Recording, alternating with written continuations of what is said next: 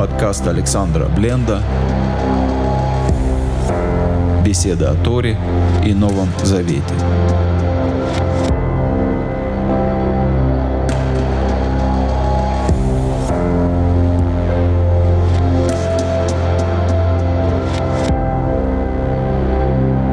Шалом, дорогие друзья, с вами Александр Бленд, и с Божьей помощью мы с вами продолжаем перечитывать недельную главу Берешит, читаем первые главы книги Берешит или Бытие. Сегодня мы поговорим о первой встрече Адама со своей женой. Увидев свою жену, когда Всевышний привел ему ее, Адам среди всего прочего говорит «Лезот и каре Иша», это будет называться Иша, Хеми Иш Лукха Зот, потому что она взята от Иш. Традиционно мы переводим это, и это достаточно правильный перевод. Это будет называться женою, потому что она взята от мужа. Здесь понятно, что Адам, который уже дал имена животным, дает женщине имя Иша. Это определенный игра слов, и к ней мы еще вернемся. А сегодня мы поговорим о том, как Адам называет самого себя. Самого себя Адам называет словом «иш». Видимо, поскольку мы не встречали это слово раньше, это действительно имя, которое Адам дал самому себе. Что значит слово «иш» – муж? В разных местах Танаха это слово встречается в значении похожего слова «еш» – «есть», тот, кто существует – Например, в шестой главе книги Миха, в десятом стихе, шестая глава книги пророка Михеи, если еще в доме грешника? Слово «есть» – «иш», именно в том виде, в том значении, которое использует Адам. Во второй главе книги Шмуэля, когда мудрая женщина отвечает царю, она в 19 стихе 4 главы второй книги Шмуэля тоже использует слово «иш», нет возможности, нет, не существует возможности уклониться. И отец Давида Ишай, которого имя обычно пишется Юд, Шин, Юд, в книге Деврея и Мим, в Паралипоменон, мы встречаем написание с буквой Алиф. То есть мы видим, что значение имени Иш – это есть, сущий. Так называет себя Адам. Очень грандиозное, помпезное имя он выбрал самому себе – до этого в, во второй же главе книги Берешит мы читали «Нет человека обрабатывать землю». Вы Адам Аин. Аин – нет. Это противопоставление антоним слова «ешь» – «есть».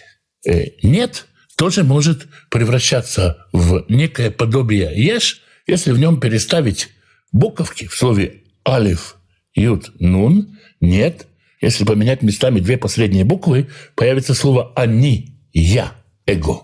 Это может быть существующий, который не существует, который просто приукрасил свое отсутствие. Итак, есть ешь, подлинная сущность, есть эйн, ложная, вымышленная сущность, и Адам считает, что он реально существует.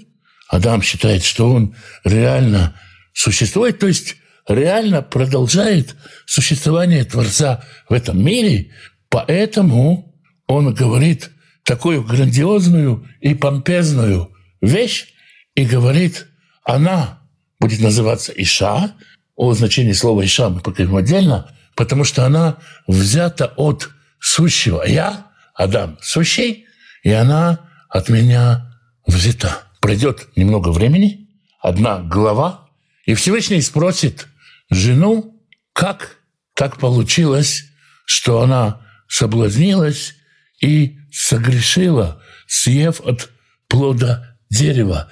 И женщина ответит «Анахаш, змей и сиани». Это удивительное слово, очень многозначное. И многие переводят его как «взял в жены». Я сам часто применяю это толкование. Но если сегодня мы ныряем в буквы которые внутри слов, то мы увидим, что слово «исьяни» состоит из буковки «эй» впереди, которая указывает на знак вопроса. То есть, например, когда мы говорим «ешь» – «есть», а когда мы спросим «а, ешь?» это будет означать «есть ли». И вот буковка «ри», можно ее понять как знак вопроса, останутся буковки «ючин» – «есть» и «они» – «эйн».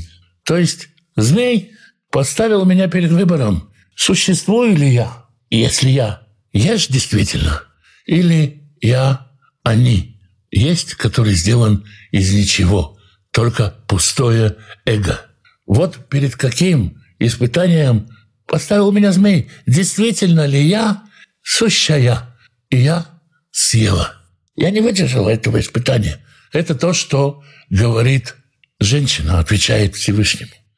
Нахаш, змей, поставил меня перед испытанием, действительно ли я тяну название Еш, название сущее, или я просто они, то есть некая сущность, которая только нарисована моим воображением. И сразу после этого мы читаем, что Адам придумывает женщине новое имя и называет ее уже словом Хава, дающая жизнь всему живому.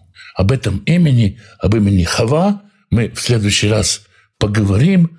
У него тоже очень много значений, и есть очень много вопросов, связанных с этим именем, но сейчас важно понять, что Адам переименовал жену, хотя имя Иша сохранилось за женщиной, но Адам дал ей новое имя, потому что на весь тот пафос и всю ту декларативность своего существования, своей сущности, он понял, что не потянул после того, как пал. Началось все с гордости, и гордость, она же Адама и подвела в очень большой степени. Святой Благословенный благословит всех тех, кто изучает Его Слово, ищет Его волю, ищет Его лица. Святой Благословенный благословит вас и семьи ваших, мужей ваших, и жен ваших, сыновей ваших и дочерей ваших, внуков и внучек, правнуков и правнучек. Святой Благословенный благословит родителей ваших, пап и мам, бабушек и дедушек, прабабушек и прадедушек. Берегите их. Святой Благословенный даст пропитание нуждающимся в пропитании, пошлет достойную работу, чтобы было время на общение с семьей, на изучение Писания, чтобы в доме был достаток, избыток и возможность помогать другим. Святой Благословенный благословит и исцелит больных, даст мудрости врачам исцелять, поддержит и укрепит тех, кто сопровождает больных. Святой Благословенный благословит вас, дома ваши и семьи ваши, и всех, кто с вами, всем изобилием своих бесконечных совершенных благословений. С вами был Александр Бленд. Спасибо, что вы меня слушаете.